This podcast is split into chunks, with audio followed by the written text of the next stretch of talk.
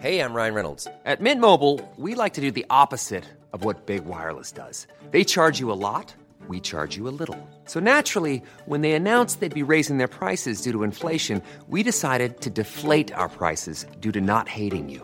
That's right. We're cutting the price of Mint Unlimited from $30 a month to just $15 a month. Give it a try at mintmobile.com slash switch. $45 upfront for three months plus taxes and fees. Promo rate for new customers for limited time. Unlimited more than 40 gigabytes per month. Slows. Full terms at mintmobile.com.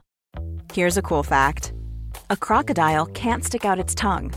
Another cool fact you can get short term health insurance for a month or just under a year in some states. United Healthcare short term insurance plans are designed for people who are between jobs, coming off their parents' plan, or turning a side hustle into a full time gig. Underwritten by Golden Rule Insurance Company, they offer flexible, budget friendly coverage with access to a nationwide network of doctors and hospitals. Get more cool facts about United Healthcare short term plans at uh1.com. Det här avsnittet är sponsrat av Prime Crime, appen med tusentals svenska rättegångar. Dessutom läggs minst tio nya rättegångar till varje vecka året runt. En rättegång som berörde mig det är taximordet i Enköping. En 26-årig taxichaufför som luras ut till ett naturreservat och eh, blev hängd i ett träd. Och det är fem ungdomar som döms. En 16-årig flicka och fyra unga bröder. En rättegång jag tyckte var väldigt fascinerande var föräldrar tvingade sin dotter att dricka ättika. Så otroligt galet. Prime Crime erbjuder även en tre dagars gratis provperiod. Och skulle du välja att bli prenumerant så erbjuder de antingen månadsbetalning för 99 kronor i månaden eller ett reducerat pris på två månader vid årsbetalning. Du kan avsluta när du vill. Tack Prime Crime. Tack så mycket Prime Crime.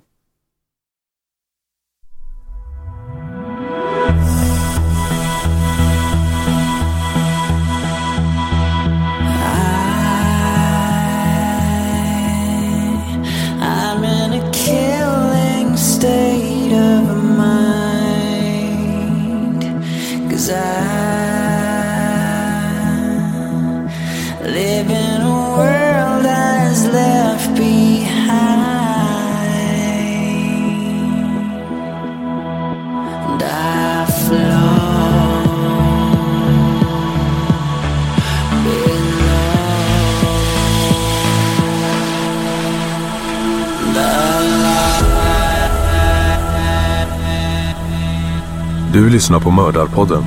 En podcast av Dan Hörning och Josefin Måhlén. Intro och bakgrundsmusik görs av Erik Segerstedt.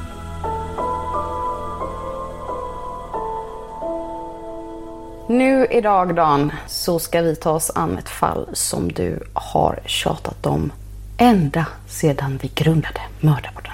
Ja, jag tror att så fort jag hade fått kniven i Delsbo ur systemet så har jag tänkt på det här fallet. Det här är det fallet jag helst velat göra i Mördarpodden sen dess. Och eh, det är ju ett mysterium. Ja, det är olöst. Det är olöst.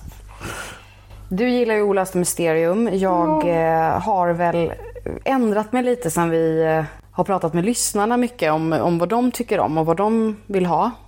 Och då har jag eh, börjat gilla mer olösta fall också. Men innan har jag ju försökt att hålla mig borta från olösta fall för att jag blir så provocerad över att inte få veta. Så att jag går och tänker på det hela tiden. Annars är det som att man kan bearbeta det och gå vidare. Men därför har jag försökt att hålla mig borta från eh, Palmemordet till exempel. Men eh, det gick ju inte så bra när jag träffade Dan eh, Nej. att göra det längre. Det är ett olöst fall. Och sen så eh, när jag eh, även lärde känna Tobbe så var det ju kört för mig att hålla mig undan från Ja. Palmemordet. Världens största olösta fall. Yes, och det kan man höra mer om i podden Palmemordet som görs av och med Dan Hörning och Tobias Henriksson. Stämmer bra det. Idag ska vi berätta om de mystiska händelserna som eh, skedde under 1978 i USA. Och eh, de här händelserna brukar idag kallas för Amerikas Jatlovpass. Och det är alltså en olycka som eh, resulterade i att nio skidåkare dog under mystiska omständigheter i Uralbergen i Sovjet 1959. Och bergspasset där då, där olyckan skedde, har namngetts eh, till Jatlovpasset efter gruppens ledare Igor Jatlov. Och ehm, de är inte jättelika de här fallen egentligen.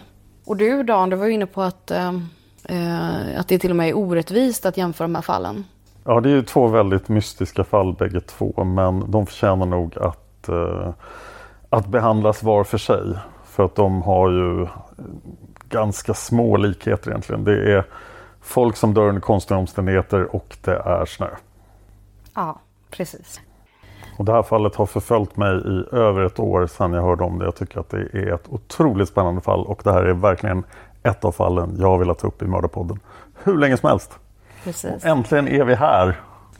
Du har ju verkligen grävt ner i det här fallet och eh, även om jag också har läst mycket och eh, försökt att hitta information och så, så kommer det vara du som faktiskt får lov att dra det här mestadels.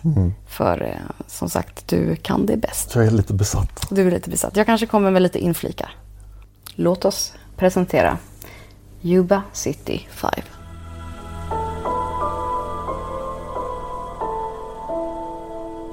— 69 kilometer norr om Sacramento i Kalifornien, fortfarande i Sacramento Valley, ligger Yuba City. Eh, Juba City hade 1980 18 736 invånare och vår historia utspelar sig 1978. Juba City har råkat ut för en massa hemska saker. 1955 svämmades hela staden över och 38 personer dog.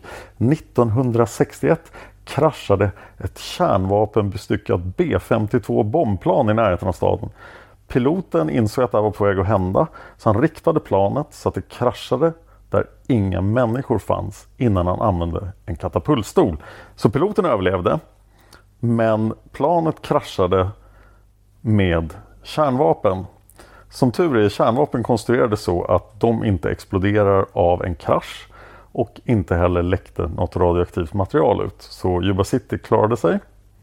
1976 körde en skolbuss med en kör i genom ett broräcke och föll 8 meter.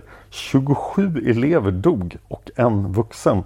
23 elever blev allvarligt skadade. Och sen inträffade då ett av USAs största mysterier 1978. Och det ska vi prata om i det här avsnittet. Ja, och det här fallet det handlar om fem unga män. Och för att eh, vi ska ha möjlighet att förstå vad som hände i Juba eh, County 5 eh, så måste vi först lära känna våra fem huvudpersoner här då. Ja, jag Och- tror att det här är oerhört viktigt i det här fallet att förstå de här fem så gott det bara går. Precis. Eh, och som vanligt på josefinmolén.se så kan du se bilder från fallet i kategorin bilder från fallen. Gänget består av Bill Sterling, Jack Hewitt, Ted Weir, Jack Madruga och Gary Mathias. Alla är runt 25-30 års åldern. Alla fem betraktas som skötsamma av sin omgivning. Deras gemensamma nämnare är att de alla är med i en dagverksamhet i Yuba City för, ursäkta 70-talsterminologin, mindre begåvade unga vuxna. Det här programmet kallades The Gateway Program. Alla fem gillar basket och de är med i ett basketlag som hade organiserats av det här programmet. Så laget hette The Gateway Gators. De har olika former av antingen psykiskt eller mentalt handikapp kan man säga. De har svårigheter, de, de gör sitt bästa, de är väldigt engagerade och de finner en trygghet i sitt kompisgäng. De verkar vara väldigt glada, väldigt härliga och de har mycket stöd ifrån sina, sin familj också. Så det verkar som det finns en förståelse kring deras eh, eh, psykiska eller mentala handikapp. Ja. Eh, De fem umgick så mycket att deras släktingar oftast kallar dem för pojkarna. Så om vi säger pojkarna, då menar vi Yuba County 5. Eh, De hade få eller inga vänner utanför det här lilla gänget. Och nu tar vi dem en och en. Vi ska börja med Ted Weir, 32 år gammal. Han är äldst av de fem. Han äter väldigt gärna, för mycket mat och för fort. Och det har lett till att han är överviktig. Han väger runt 100 kilo. En artikel från 1979 beskriver Ted Weir som ölmagestilig. Beer belly handsome. Förlåt, jag måste bara fråga. Ölmagestilig, är det Ja, han att är, man är stilig, stilig? fast han har ölmage. Ja, det var ju faktiskt väldigt eh, fint. Jag, vet ju, jag menar, man vet ju jättemånga som är stiliga som har ölmage. Då Ja. kanske de är ölmagestilig. Ja, ölmagestilig. Det har jag aldrig hört talas om det ordet förut men det fanns här. Oj, det ska jag säga till min pappa. Han har ölmage. Förlåt Janne. Ja. Teds diagnos från 70-talet är att han har inlärningssvårigheter. Ted gillar att träffa nya vänner och är väldigt social. Kanske lite för social. Han vinkar gärna till främlingar och blir lite sårad om de inte vinkar tillbaka. Alltså, mitt hjärta ummar lite för att jag tycker att eh, Ted verkar så himla... Men, det är som vi har beskrivit honom. Han är som en nallebjörn. Ja, han, är, lite grann. han verkar så men väldigt mysig och härlig och eh, just det här att han, han, blir, han blir sårad när de inte vinkar tillbaka. Hans familj beskriver honom som att Ted saknar sunt förnuft. Och hans bror Dallas Weir berättade senare om en gång när Ted låg kvar i sin säng när taket började brinna. Och anledningen att Ted låg kvar i sängen var att han ansåg att han var tvungen att ligga kvar så att han fick tillräckligt mycket sömn så att han skulle kunna orka med arbetet dagen efter. Och Dallas fick då släpa ut honom ur det brinnande huset. Det förklarar lite att han har den här strukturen eller i sitt huvud att nej men jag, det är klart att jag behöver, jag behöver min sömn för jag ska ju arbeta imorgon annars kan inte jag arbeta. Men, men han kopplar kanske inte att eh, jag kan inte arbeta om jag brinner inne heller. Utan eh, han har sina principer kan man säga. Ja, och det här kan ju då kanske vara relevant för senare Ja, händelser. precis. Ted kunde också ifrågasätta ganska självklara saker. Till exempel varför man var tvungen att stanna vid en stoppskylt. Eller varför baseballproffs kunde slå längre än vad han kunde. En gång köpte Ted blyertspennor för 100 dollar vilket motsvarar ungefär 4 500 kronor i 2019 års pengavärde. Och ingen förstod riktigt varför. Allra minst Ted. Ted hade också haft flera jobb. Han hade jobbat som vaktmästare och han hade jobbat som diskare på Buell Air Force Base som jag nämnde i seriemördarpodden i Arons, just den basen, för vi är nära Sacramento och i Arons här. Eh, men på det här jobbet som diskare blev han tvungen att sluta eftersom soldaterna söp ner honom och lurade av honom hans pengar. Nej. Den detaljen är jag faktiskt glad att jag missar för det där, nej. Mm, så Ted är ganska godtrogen och naiv kan Men man det är anta. så hemskt när folk utnyttjar det. Jag har en stackars diskare, den ska de lura av pengarna på. Eh, Ted hade, hans senaste jobb var på en snacksbar. Men hans familj hade bett honom sluta eftersom han blev alldeles för stressad av det här jobbet. Ibland kunde Ted roa sig med att ringa till Bill, som vi ska prata om snart, och läsa upp intressanta artiklar eller roliga namn han hade hittat i telefonkatalogen.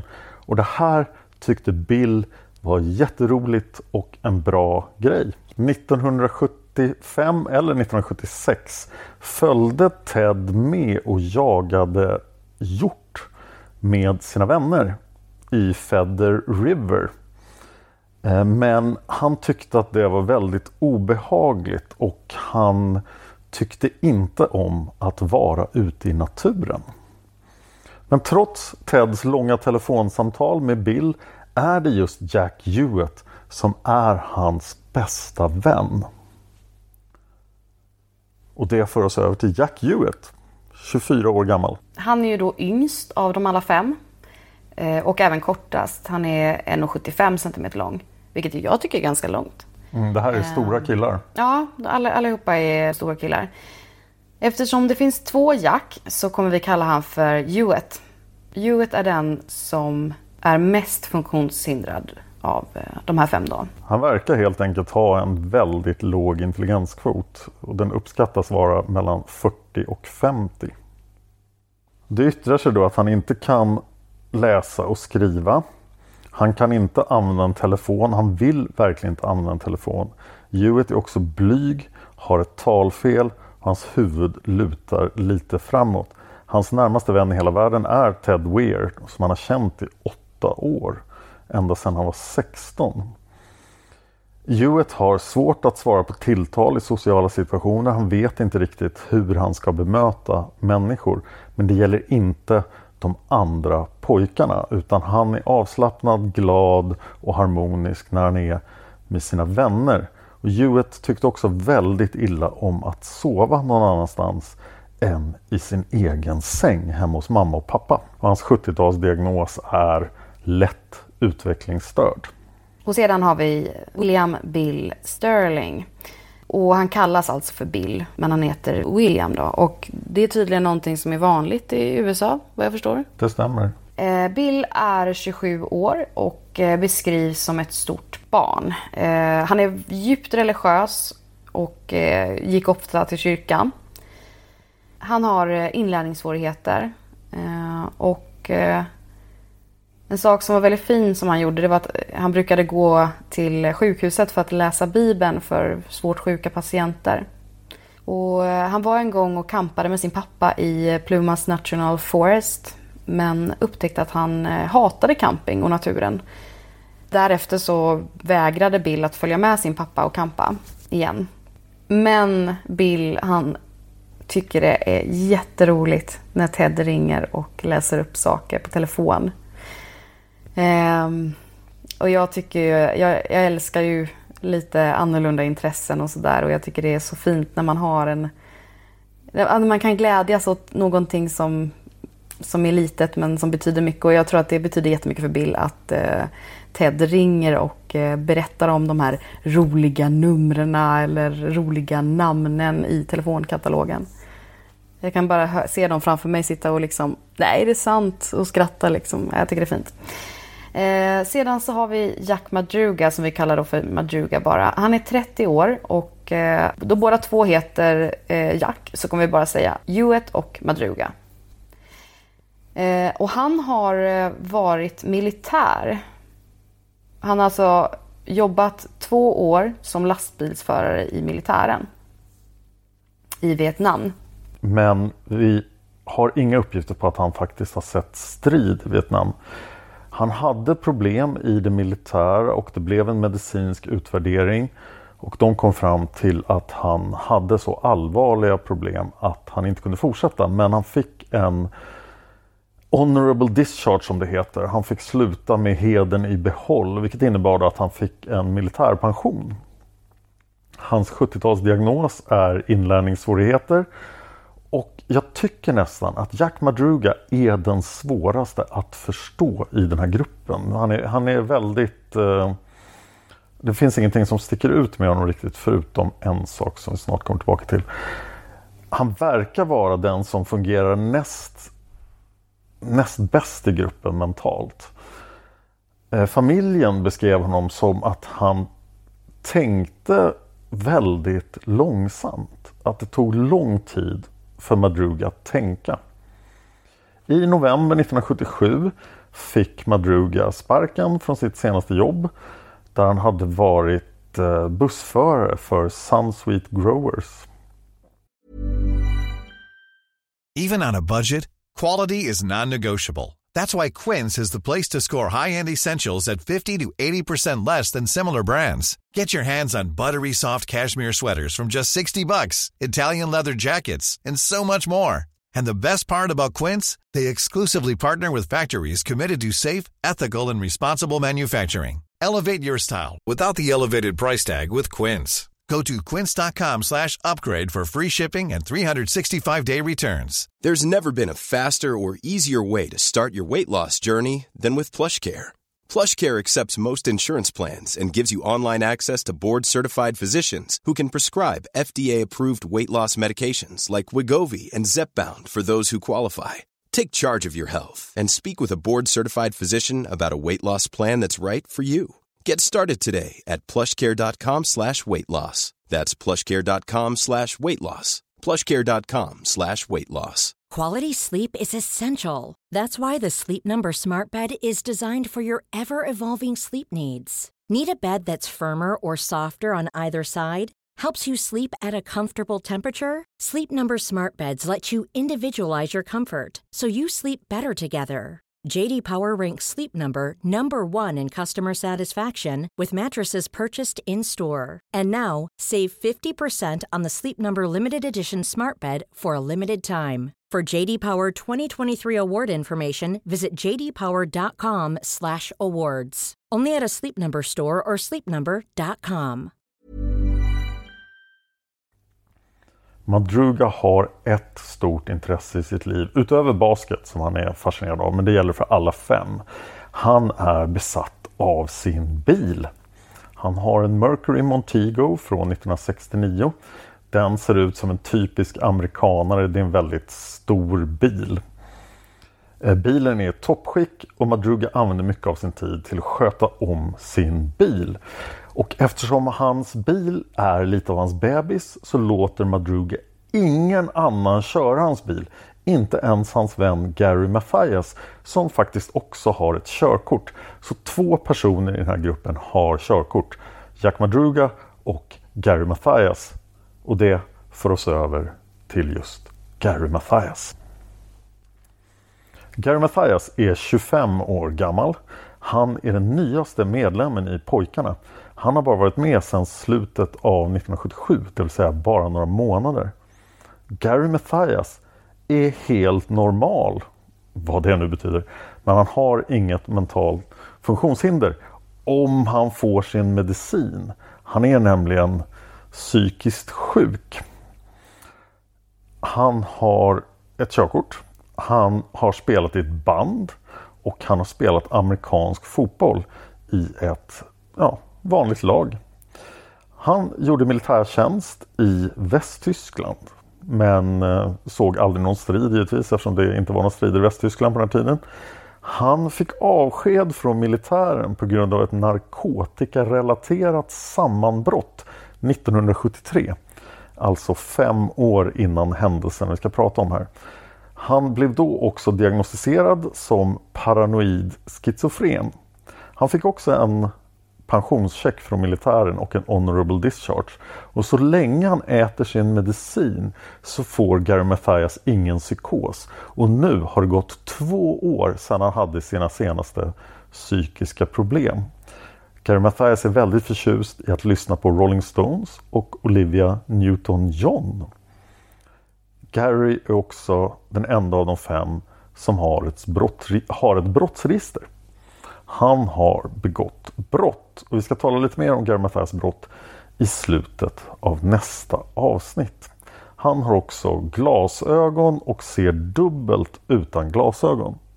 Gary Mathias har ett jobb när vår historia utspelar sig. Hans svärfar äger en trädgårdsfirma som åker runt och fixar till folks trädgårdar. Och där jobbar Gary Mathias. Okej, okay, en kort sammanfattning av de fem personerna. Ted, nallebjörnen som saknar sunt förnuft. Hewitt, låg IQ. Gillar inte telefoner. Bill, kristen. Madruga, besatt av sin bil. Och Gary Mathias, paranoid schizofren om man inte får sin medicin. Överlag beskrivs alla fem som hyggliga personer som är snälla mot barn och följer regler. Ingen av de fem verkar ha någon flickvän eller ha haft någon vad jag har kunnat hitta i någon källa. Och det finns inga kända konflikter i gruppen. Det är alltså två bästa vänner-par i princip. Ted och Hewitt är bästa vänner. Madruga och Bill är bästa vänner och Gary Mathias är lite nykomlingen i gänget. Hela gänget i sig tycker också väldigt mycket om att eh, umgås och eh, deras eh, kompisgäng förenas av sin kärlek till sport och framförallt då basket. Basket är deras grej. Mm. Deras släktingar har berättat att när de sågs utanför Gateway-program så var det antingen för att titta på sport eller att eh, utöva sport. Vår historia tar sin början fredagen den 24 februari 1978. Och det är bara nio dagar efter att Ted Bundy greps i eh, Florida. Och Ted Bundy är just nu överallt i media. Nästföljande dag, alltså på lördagen den 25, så ska pojkarnas eh, basketlag Gateway Gators spela sin första match i en veckolång turnering som sponsrades av eh, Paralympics. Och Paralympics är alltså olympiaden för funktionshindrade. Priset i den här turneringen var att man vann en gratisvecka i Los Angeles under Paralympics och inklusive fribiljetter till att se tävlingarna. Och jag har hört att Sally Strother skulle vara där och framträda på den här vecko, veckan man kunde vinna. Så pojkarna vill hemskt gärna vinna turneringen Men turneringen kvalificerade alltså inte till Paralympics. Många källor kan läsa att de här att pojkarna skulle tävla i Paralympics, men det stämmer alltså inte. Så Ted Hewitt, Bill Madruga och eh, Gary Mattias hade förberett sig eh, väldigt noga för morgondagens match. De hade bett deras föräldrar att väcka dem eh, väldigt tidigt och de hade även lagt fram sina matchkläder. Så att tanken var att de skulle ja, upp tidigt och spela matchen och göra sitt bästa. Men just den här fredagskvällen spelade deras favoritbasketlag UC Davis en match i Chico mot Chico State. Chico ligger också i Kalifornien, i Butte County. Också i Sacramento Valley, alltså samma dal som Yuba City, cirka 8 mil norrut. Och det tar ungefär en timme att köra mellan Yuba City och Chico. Pojkarna bestämde sig för att åka heja på sitt favoritlag UC Davis den här fredagskvällen. Madruga skulle köra dem alla i sin bil till Chico. De skulle se matchen och sen vara hemma så tidigt som möjligt så att de kunde få en god natts sömn inför deras egen basketmatch. Vid den här tiden på året var det kallt i övre Sacramento Valley kvällstid. Men trots det tog pojkarna bara tunna kläder på sig. Vi vet inte exakt vad de hade på sig men vi vet att Ted har rejäla läderskor och Gary Mathias har bara gympaskor. Mm. Och när Ted lämnade sitt eh, hem så sa hans mormor att eh, han borde ta en varmare jacka på sig. Men då sa Ted att eh, det inte var nödvändigt och struntade i det. Och någonting liknande ska ha hänt Gary Mathias också. Hans svärfar sa åt honom att klä sig varmare. Men han struntade i det också. Så att de, de, är, de har väldigt tunna kläder på sig. Mm. Madruga kör runt och plockar upp de andra.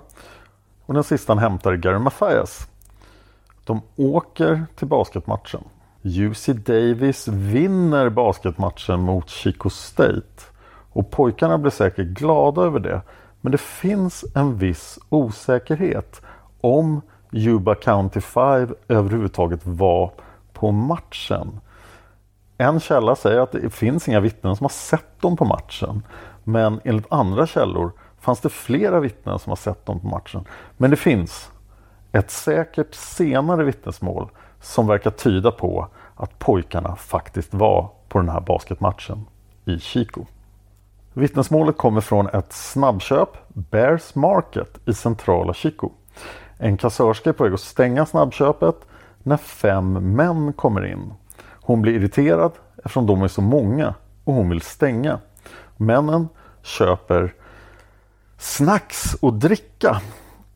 Och det de köper är exakt en körsbärspaj, en citronpaj, en Snickersbar, en Marathonbar, två Pepsi och ett paket mjölk. Det här var då strax innan klockan 22 och det stämmer väldigt bra med när matchen slutade. Marathon Bar försvann 1981 från marknaden främst för att den var så besvärlig att tugga. Kassörskan är den sista människan som med säkerhet ser pojkarna vid liv. Pojkarnas föräldrar satt uppe och väntade på dem men ingen av de fem pojkarna kom hem kvällen den 24 februari 1978. Ted Weirs mormor Imogen blev väldigt orolig och ringde till Bills mamma. Hon berättade att hon hade varit uppe sedan två på natten och väntat men Bill hade inte kommit hem. Bills mamma berättade också att hon redan hade ringt Madrugas mamma men Madruga var inte hemma heller. Teds mamma ringde då Hewetts mamma och eh, de kontaktade Gary Mathias svärfar men alla var borta. Och klockan åtta på lördagskvällen insåg de att någonting hade gått väldigt fel. Pojkarna hade missat sin match och då ringde de polisen. Mm. Och polisen tog detta på största allvar på grund av pojkarnas funktionshinder.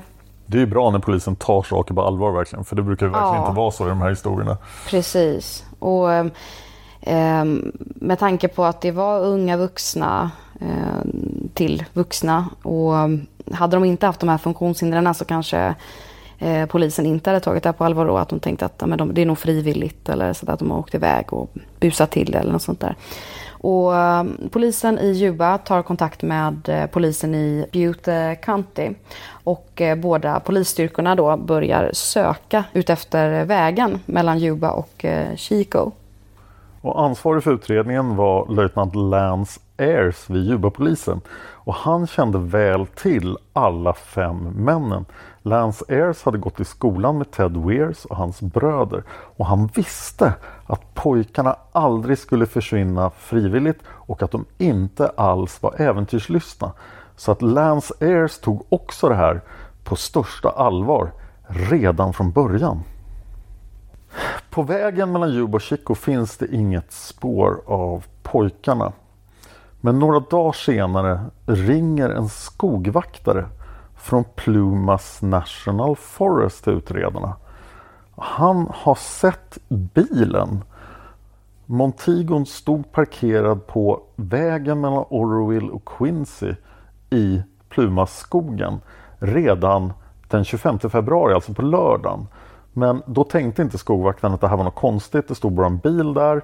Många boende körde ofta upp till bergen på vinterhelgerna för att åka längdskidor. Men när skogvakten läste om försvinnandet och såg efterlysningsaffischerna berättade han det här för polisen och visade dem till Madrugas bil den 28 februari. Plumas National Forest är ett naturreservat uppe i Sierra Nevada och vi pratar alltså en stor vintrig skog. Massor av träd högt över havet. Mm. Och eh, polisen hittar Madrugas bil precis där skogsvaktaren eh, har sagt att han har sett den. Den är olåst och eh, ett fönster är nervevat. Bilnyckeln finns inte kvar i bilen och i baksätet så låg programmet från basketmatchen i Chico och skräpet efter snacksen som pojkarna köpt där i affären. Mjölken och läsken var urdruckna men eh, kartongerna låg där och eh, allt var uppätet utom halva maratonbaren. Eh, och dessutom så fanns det en noggrant ihopvikt karta i bilen över Kalifornien. Det var fyra kartor i bilen men bara en var en karta över Kalifornien. Men pojkarna hade alltså haft tillgång till en karta över Kalifornien. Det har nyligen kommit fram uppgifter om att det hittades andra saker i bilen men de är så nya att vi tänker ta dem på slutet av nästa avsnitt. Men det var tydligt att Yuba County 5 hade vistats i bilen efter inköpet i snabbköpet. Det fanns inga människor eller fotspår från människor runt bilen. Det hade nämligen snöat ganska mycket och det skulle snart snöa ännu mer. Mm. Ehm, för eh, upptäckten av den här bilen väckte ju jättemånga frågor. Mer frågor än bara det gav svar. Och första frågan var ju varför de har åkt 11 mil från Chico.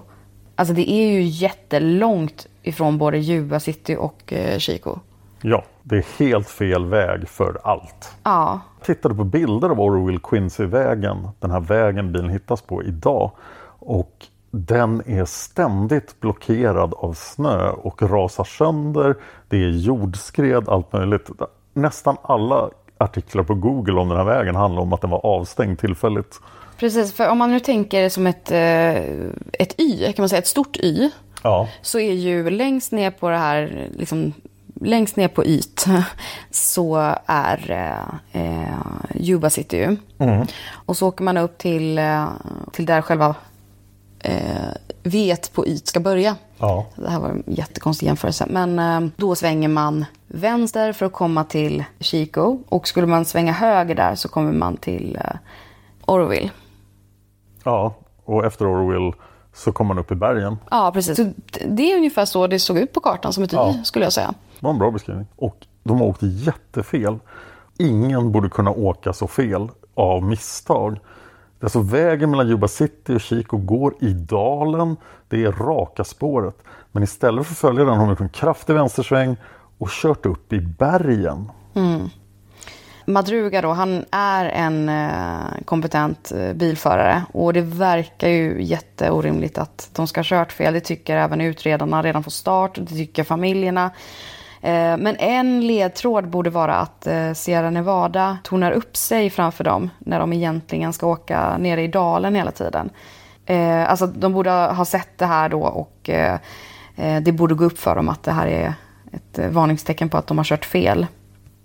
Men pojkarna är alltså försvunna och ingen av familjerna kunde ens spekulera i varför pojkarna kört upp på en lång och slingrande grusväg en sen kväll mitt i natten i en högt belägen avlägsen skog med tunna kläder. Dessutom har ju det hänt kvällen före basketmatchen. En match som de hade pratat om i flera veckor. Madrugas föräldrar berättade också för pressen att Madruga hatade kallt väder och att han aldrig hade varit uppe i Sierra Nevada. Mm, och eh, Bills pappa har, eh, en, eh, hade en gång tagit med honom och eh, där de skulle kampa. Ja, och det var ganska nära platsen där bilen hittades. Ja, precis. Och då skulle de kampa där och, och fiska och ja, men ha en härlig helg, liksom, en utomhushelg. Eh, men eh, Bill insåg väl då att det här med camping, det hatar han. Han tyckte inte alls om det. Så eh, pappan tror ju då inte att, eh, ja, att det var inte så att de hade fått för sig att nu ska åka dit och Nej, och de hade ju ingen som helst utrustning för något sånt heller. Nej. Polisen kunde inte heller förstå varför männen övergav bilen. Varför den stod tom. Varför de inte sitter kvar. Och eh, också varför de har dratt ner rutan tycker jag är märkligt. Ja, det finns väl bara egentligen en anledning att dra ner rutan. Det är att man ska prata med någon som står utanför bilen. Ja, eller om, man, eh, om det har snöat så mycket att det blir svårt att se kanske. Ja, kanske. Men eh, bilen var parkerad cirka 1300 meter över havet längs vägen. Så de är högt uppe i bergen. Den 24 februari när pojkarna försvann så gick snögränsen strax ovanför platsen där bilen stod parkerad. Men efter det hade det snöat och tanken var att vägen skulle ha stängts av lite strax ovanför där bilen stod. Men ingen hade stängt av vägen. Det var förklarat att vägen är nu avstängd men den var inte riktigt Skyltarna hade inte satts upp, för någon hade inte gjort sitt jobb. Bilen hade då fastnat i en eh, snödriva. Eh, det fanns eh, hjulspår som pekade på att de hade försökt ta sig upp ur snödrivan. Och eh, samtidigt så var det inte tillräckligt mycket snö för att fem friska unga män inte skulle kunna ta loss bilen, att de skulle liksom putta loss den. Så ja, polisen noterade detta då. Och, och två poliser lyckades knuffa loss bilen ur snödrivan. Bilnycklarna de saknas ju och eh, polisen tänker att det förmodligen är så att de har övergett bilen för att de ska gå och hämta hjälp då bilen har slutat att fungera. Ehm, så att det är inte bara att den sitter fast i snödrivan utan den, har liksom, den är paj på något sätt. Och då ska de gå iväg och eh, hämta hjälp. Men eh, polisen tjuvkopplar bilen och då startar den med en gång. Och det var inte heller det här att det inte fanns någon tank i bilen för det fanns en fjärdedels tank bensin kvar. Och det är tillräckligt mycket bensin för att köra hela vägen till Yuba City. Och frågorna fortsatte även efter att eh, polisen bärgade bilen till stationen. För de skulle göra en mer grundlig undersökning på den. För bilens eh, underrede hade inga bucklor, hål eller spår av lera. Inte ens på ljuddämparen som hängde väldigt lågt. Och Orwell eh, Quincy-vägen var en grusväg full av hål. Och jag vet ju bara, som har mycket grusvägar på sjön, att eh, det, det, man får köra väldigt försiktigt om man inte vill ha eh, grus Ja. på bilen. Så att, ja. Speciellt om man kör en stor raggarbil som den här. Ja, och där även ljuddämparen då är väldigt eh, låg. Och att det här underredet inte är skadat eh, tydde på att bilen antingen hade körts av någon med eh, lokalkännedom eller att den har körts eh, väldigt, väldigt försiktigt. Så antingen så vet Madruga exakt vad de ska eh, eller så har han kört väldigt, väldigt försiktigt. Ja, och vi vet att Madruga inte hade någon lokalkännedom. Så att antingen är det han som har kört bilen försiktigt eller så har någon annan kört bilen. Men familjen tyckte att det var väldigt, väldigt konstigt för Madruga skulle aldrig lämnat sin eh, älskade bil olåst eller med ett fönster nervevat. Han var jättemån om att eh, låsa sin bil och eh, familjen var väldigt säker på att Madruga aldrig skulle låtit någon annan köra hans bil heller. Inte ens Gary Mattias. Polisen inledde en massiv sökinsats i Plumas National Forest. Men samma dag som bilen hittades så drabbas området av en väldigt stark snöstorm. Första gången jag hörde det här så tänkte jag, ja men det lät lite... Det lät som att det är klart man kan vara ute i en snöstorm. Men eh, alltså sökinsatsen pågick i två dagar med helikopter och hundar. Eh, men vädret blir bara sämre och sämre och för att inte de som jobbar där ska skadas till och med bara. Då var de tvungna att avbryta. Så det var alltså så pass stark storm verkligen. Mm. Som någonstans kan jag ju också förstå. Och att organisera en sökinsats mitt i vintern är inget lätt uppdrag. Men det här är alltså svårtillgänglig terräng, klippiga partier, trädbevuxna stigar och snötäckta sluttningar. Polisen försökte använda hästar för att ta sig fram i terrängen.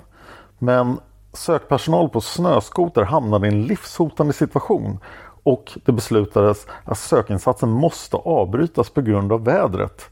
I skogen uppstod snödrivor som kunde vara så höga som fem meter under den här snöstormen. Så att det snöade alltså otroligt mycket. Men när sökinsatsen avbröts hade de alltså inte hittat något spår av vare sig Ted, Hewitt, Bill, Madruga eller Gary Mathias. Yuba Countys andre sheriff Jack Beecham uttalade sig till media som nu var väldigt intresserad av fallet och sa citat Det här fallet är bisarrt som fan.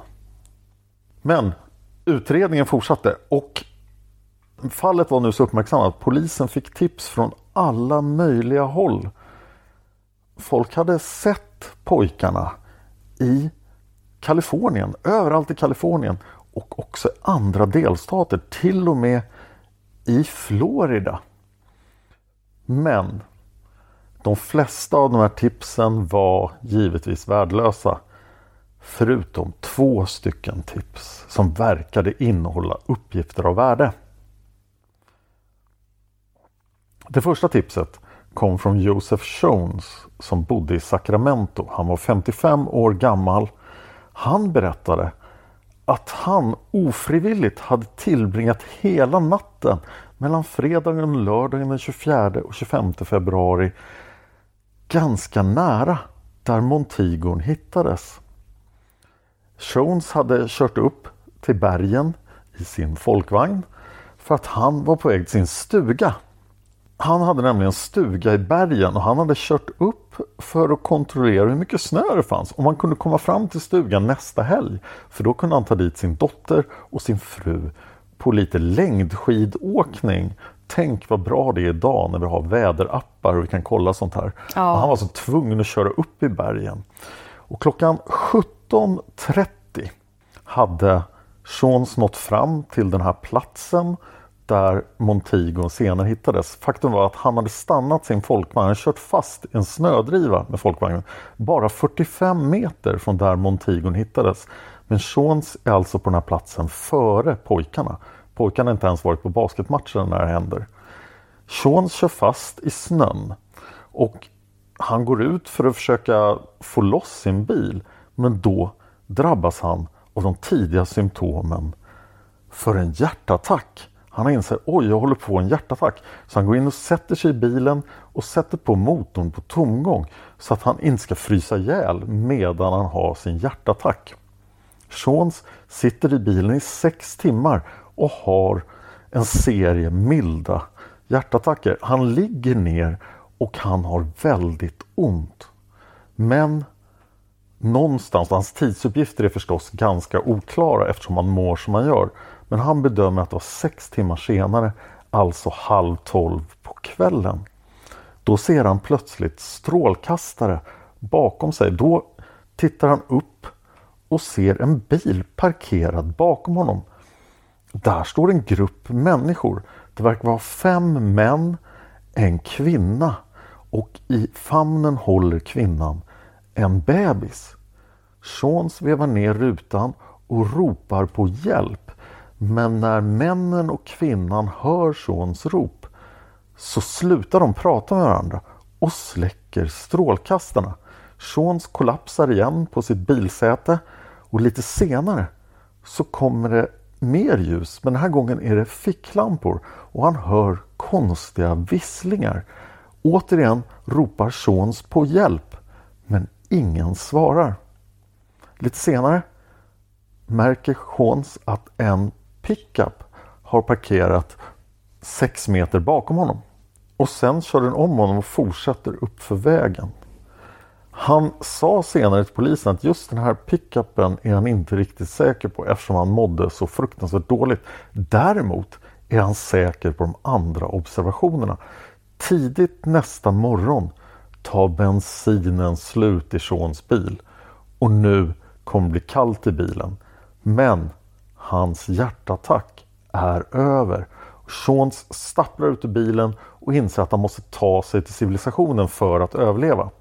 Och när han går ner för vägen så 45 meter bakom hans folkvagn står Madrugas Montego.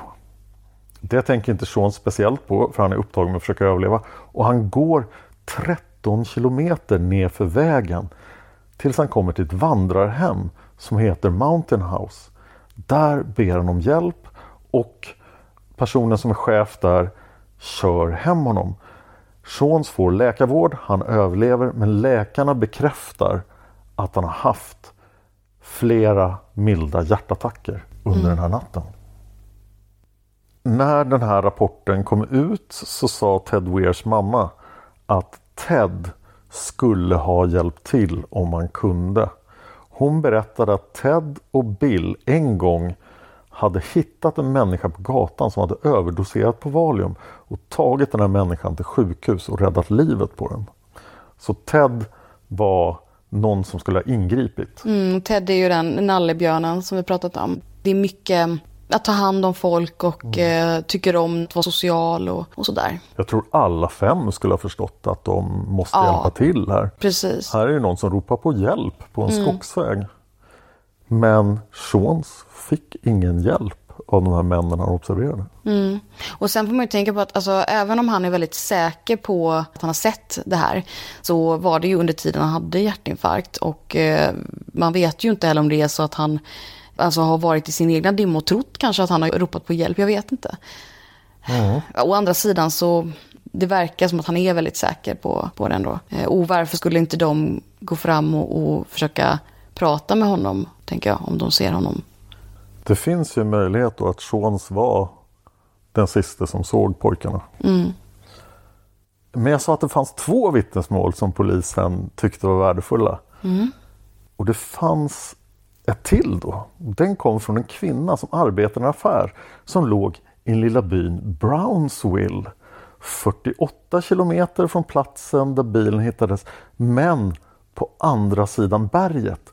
Så man var så tvungen att fortsätta upp där den här avspärrningen skulle ha varit för att komma till Brownsville.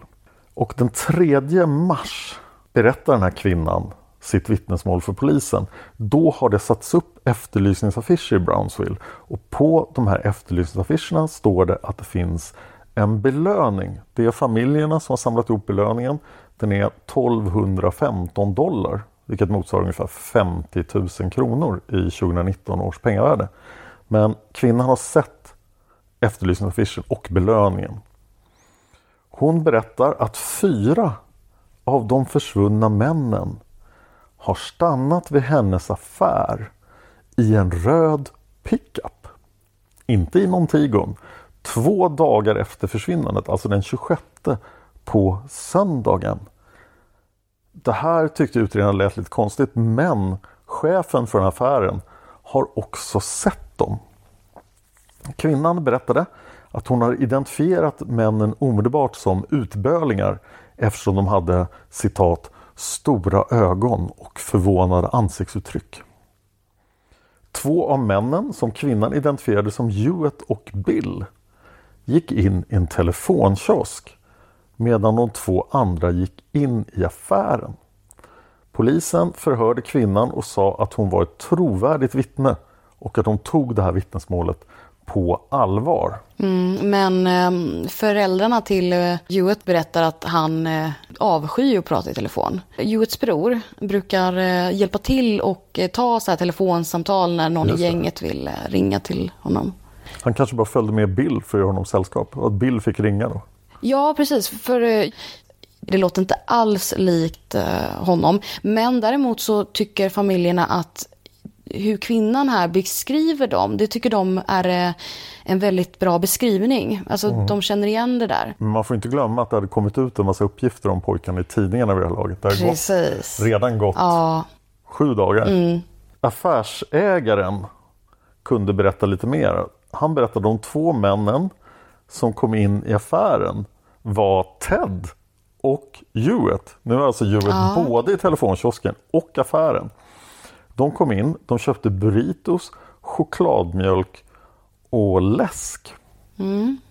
Och här lät ju som någonting Ted skulle kunna göra. Men hans bror Dallas berättade för Los Angeles Times att, att pojkarna skulle ha kört till Brownsville i en annan bil under andra dagen på deras viktiga turnering de skulle spela. Det verkade helt fel. Men Ted skulle ha ätit allting han kunde kommit över så att det kan ha varit han som gjorde det här matinköpet. Och dessutom var det just Ted och Hewitt, alltså de bästa vännerna som affärsägaren sa kom in i affären. Och det kunde ju stämma. Ja, det, det låter ju väldigt svagt om jag får säga det. Att eh, de ska på en viktig basketmatch men de köper hellre mat. Alltså nej, det känns väldigt svagt. Ja, plötsligt har de en annan bil. Mm. Och vem ringer de till? Precis. Det är jättemärkligt. Det skulle i så fall vara om de har råkat ut för någonting, alltså blivit hotade eller någonting och de tror att de måste hålla sig undan. Det skulle kunna vara så. Mm, och så har de fått någon annans bil på vägen. Mm. Det fanns inga svar. Pojkarna var fortfarande försvunna.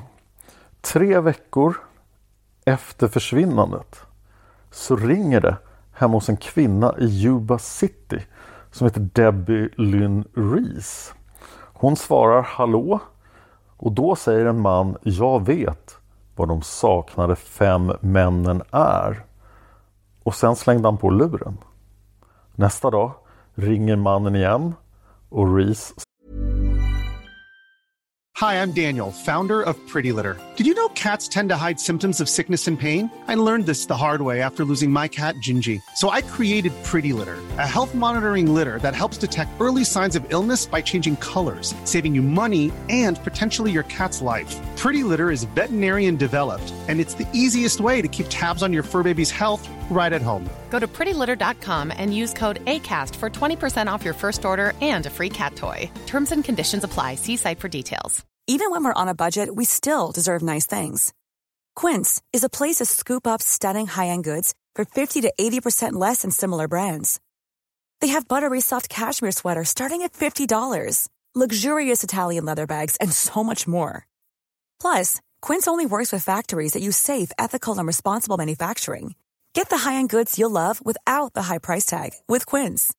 Go to quince.com slash style for free shipping and 365-day returns. Even when we're on a budget, we still deserve nice things. Quince is a place to scoop up stunning high-end goods for 50 to 80% less than similar brands. They have buttery soft cashmere sweaters starting at $50, luxurious Italian leather bags, and so much more. Plus, Quince only works with factories that use safe, ethical, and responsible manufacturing. Get the high-end goods you'll love without the high price tag with Quince. Go to quince.com slash style for free shipping and 365-day returns. svarar. Och då säger mannen Jag behöver hjälp för jag har skadat de här killarna svårt. Och då frågar Reese Vem har du skadat?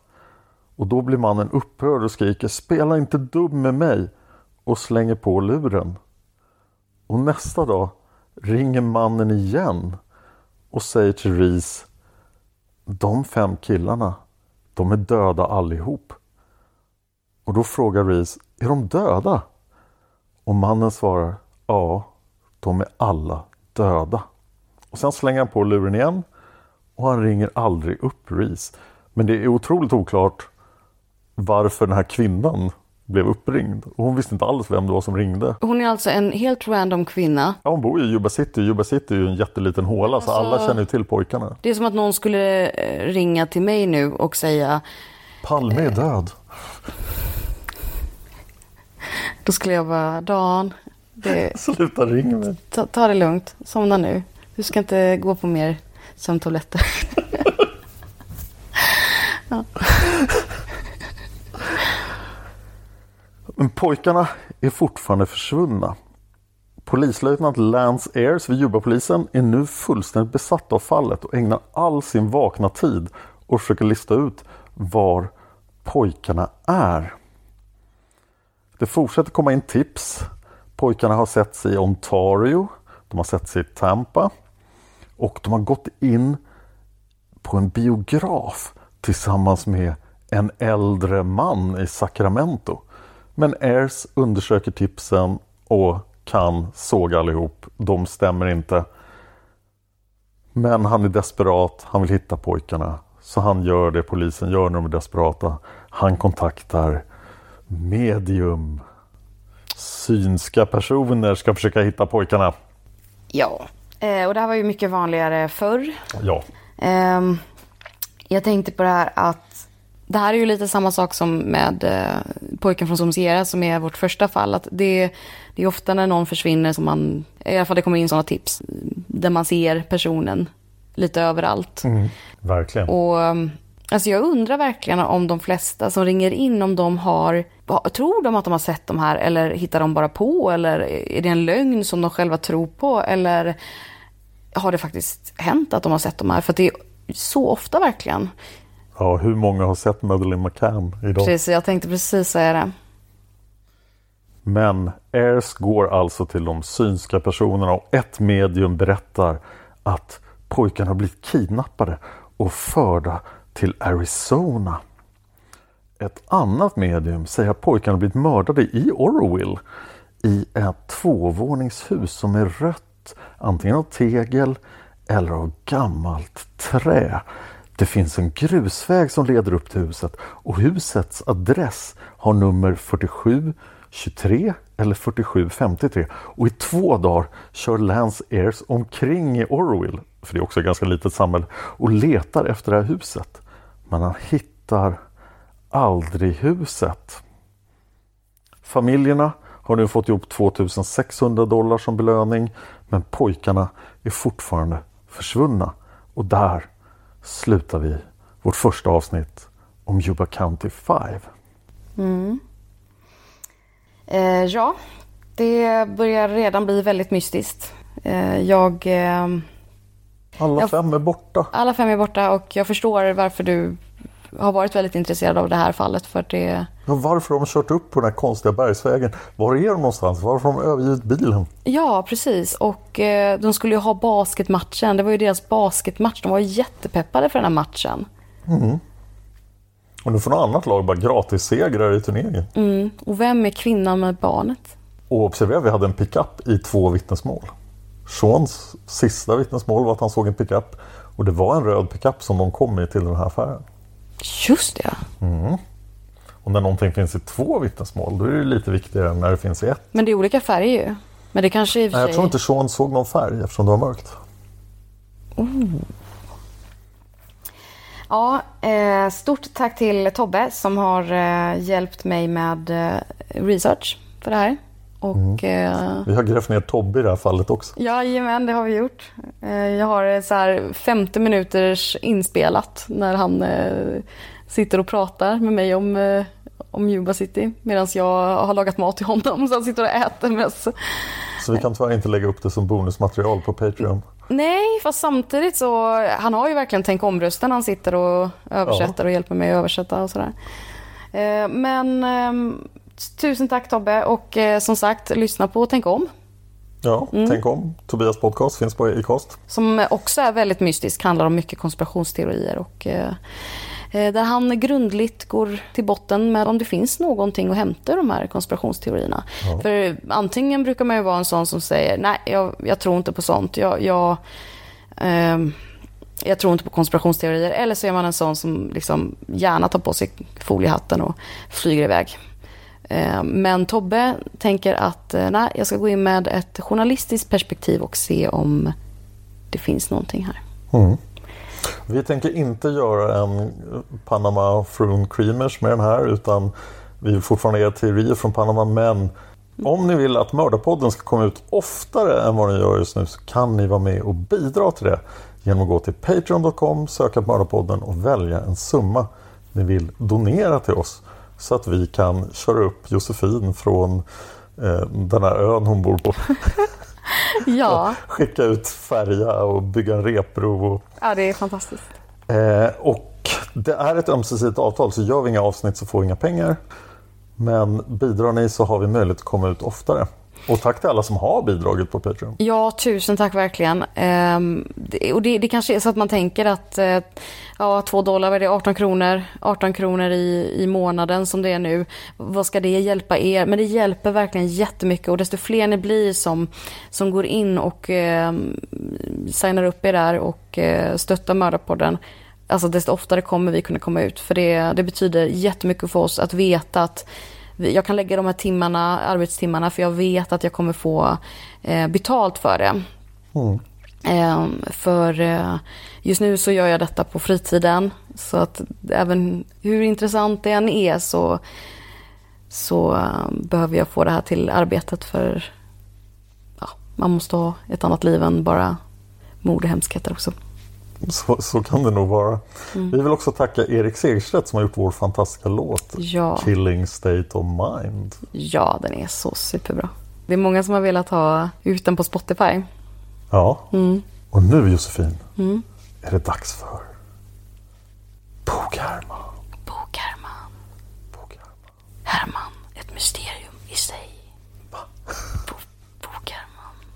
Vem är hon? Var det hon förde bort pojkarna? Bok-Herman. Nu är det dags för Bok-Herman! Och idag har vi även med oss Cecilia Molén!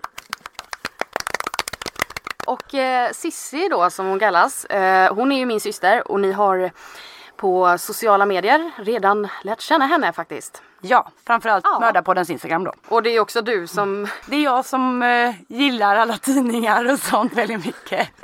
ja, precis. Och eh, har även varit väldigt betydande för Mördarpodden i, i sin helhet. För alltså, alla beslut jag har tagit har jag bollat med dig. Så att eh, egentligen så är du lite större. Eh, du är inte en sån gäst som man kan tro egentligen. Nej, det är ju bara första gången du faktiskt är med och talar Ja, ut. precis. Ja. ja, nej men det är väl jag som har gjort dina mesta beslut ja. Ja, faktiskt. Och idag är det ju faktiskt så att det är Sissi som ska göra tips. Ja. Jaha. Ja, för vi har ju en annan släkting. Ja, våran kära faster Kiki Selstedt. Och vad är det för böcker Kiki har släppt? De kallas ju historierna som måste berättas. Det är ju deckare. Och Sweet Lolita är den första delen i en eh, planerad serie som eh, handlar om eh, journalisten Aida Svantesson och kriminologprofessorn Kajan Berglund. Och andra boken heter ju Oskuld och kom precis ut. Ja. Och i första boken då Sweet Lolita så får man ju följa att eh, det är ju Aidas syster Mm. som eh, blir mördad och så kopplas Aida och Kajan samman och så händer det massa spännande saker. Precis, det handlar ju mycket om det här eh, eh, vad ska man säga, jag vet att hon inspirerades av fall som var eh, på internet att det var en äldre man som utgav sig för att vara en ung flicka. Och t- på så sätt träffade han ju upp tjejer för tjejerna trodde ju att men det här är ju Jossan 10 år liksom. Men det var ju inte det. Och det är lite det böckerna handlar om att man är inte kanske alltid trygg i sitt flickerum hemma. Utan det kan hända andra grejer där med. Precis. Ja för det är ju ändå en av en del av första bokens Precis. story att man får följa saker som händer unga tjejer framförallt som inte ska hända liksom. Ja. Ja, för det är ju tre olika historier om jag inte minns fel. Jag läste ju den förra året på Rådåstrand. Mm. Eh, Ja. Och det var jättespännande hur det bara helt plötsligt, allting bara flätas upp jättesnabbt. Man får följa några tonårsflickor. Sen får man följa någonting som känns som tillbakablickar. Och så får man ju följa det här mordet. Precis, Aida själv då. Ja precis, hennes Mm. systers mord. Och för att ja, det är liksom alla tre stories binds så klockrent ihop i slutet men Man kunde aldrig ana det. Nej, nej, precis. utan det bara kom som jajamän. Där hade vi bra författarskap som bara knöt samman en fin säck liksom. För jag gillar just det att man aldrig fattar riktigt hur det ska bindas ihop. Man, Nej. det är inte så här uppenbart hur det ska knytas. Och jag älskar böcker där det inte är så här, ja men den är mördaren, det här är så och det är så. Utan jag gillar det här, jag fattar inte hur det ska gå ihop liksom och hur kommer det utan bara rätt som det är på typ sista sidorna så bara jaha var det den som var mördaren liksom och det är ju det som är spänningen i hennes böcker att man bara måste Ja. ta reda på det. Ja, Och jag tycker ju verkligen att det här som det står på de historierna som måste berättas som är hennes typ jag vet inte vad man ska kalla det, hennes kärna i. Ja. Och det stämmer ju så bra för hon tar ju, även fast det är liksom en påhittad bok så är det ju så mycket som är så viktigt. Oh, ja. Och det är ju det som flätas ihop då med nästa bok, Oskuld. Och då är det ju jag tänker att ta den att Oskuld är en thriller om eskalerande kvinnohat, nätet som brottplats och att vara ung i en verklighet där alla är lyckade. Romanen är den andra fristående boken om Aida Svantesson och Kajan Berglund. Och det är ju det som står. Och jag tycker att det faktiskt ger en väldigt bra förklaring. Jag ska läsa lite här på baksidan på Sweet Lolita. Sweet Lolita skildrar livet bakom stängda tonårsdörrar och visar hur jakten på bekräftelse lätt utnyttjas av mörka krafter. Det är en spännande och angelägen bok om flickors och unga kvinnors utsatthet. Och det stämmer ju väldigt bra. Ja, Det är ju verkligen, det är verkligen den perfekta beskrivningen egentligen överlag för Sweet Lolita för att både i nutid tillbakablickande och i de här tonårstjejernas värld så Mm. får vi ju följa utsattheten bland kvinnor liksom. Verkligen. Och det är det som flätas ihop sen med Oskuld som hon nu precis har släppt. Där är det ju ett nytt försvinnande. Eh, och då kommer Kajan och Aida som man får lära känna i första boken. Kommer de starta ett samarbete. Jag är väldigt spänd för att läsa den här. Ja, jag med. Ehm, jag, eh, vad heter det? Jag har delat med mig till eh, Kiki av historier som jag själv har eh, fått uppleva på nätet sedan jag var liten. För man gör inte alltid som sin syster säger att ge inte ut ditt nummer till någon och prata inte med främlingar. Även om hon sa så, Mm. även om jag minns det så var det inte alltid de orden jag följde.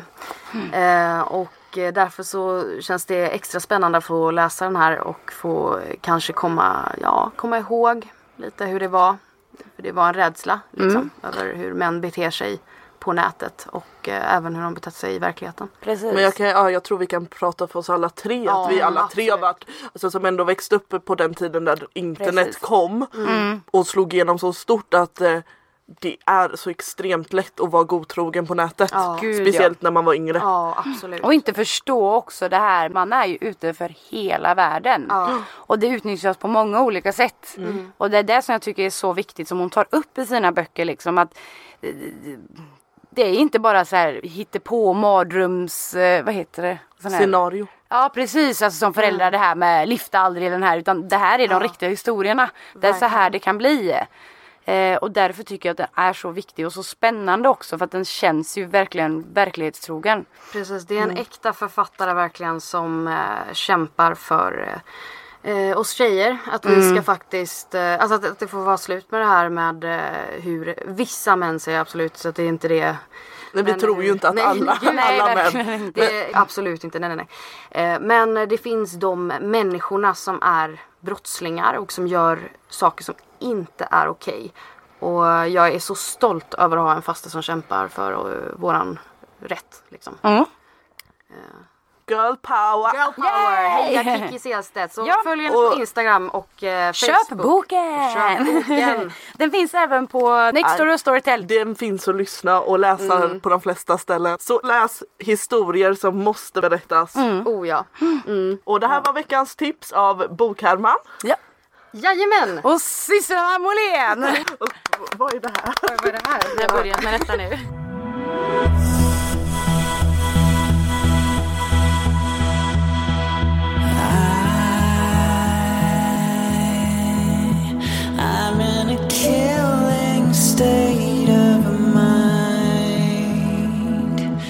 I,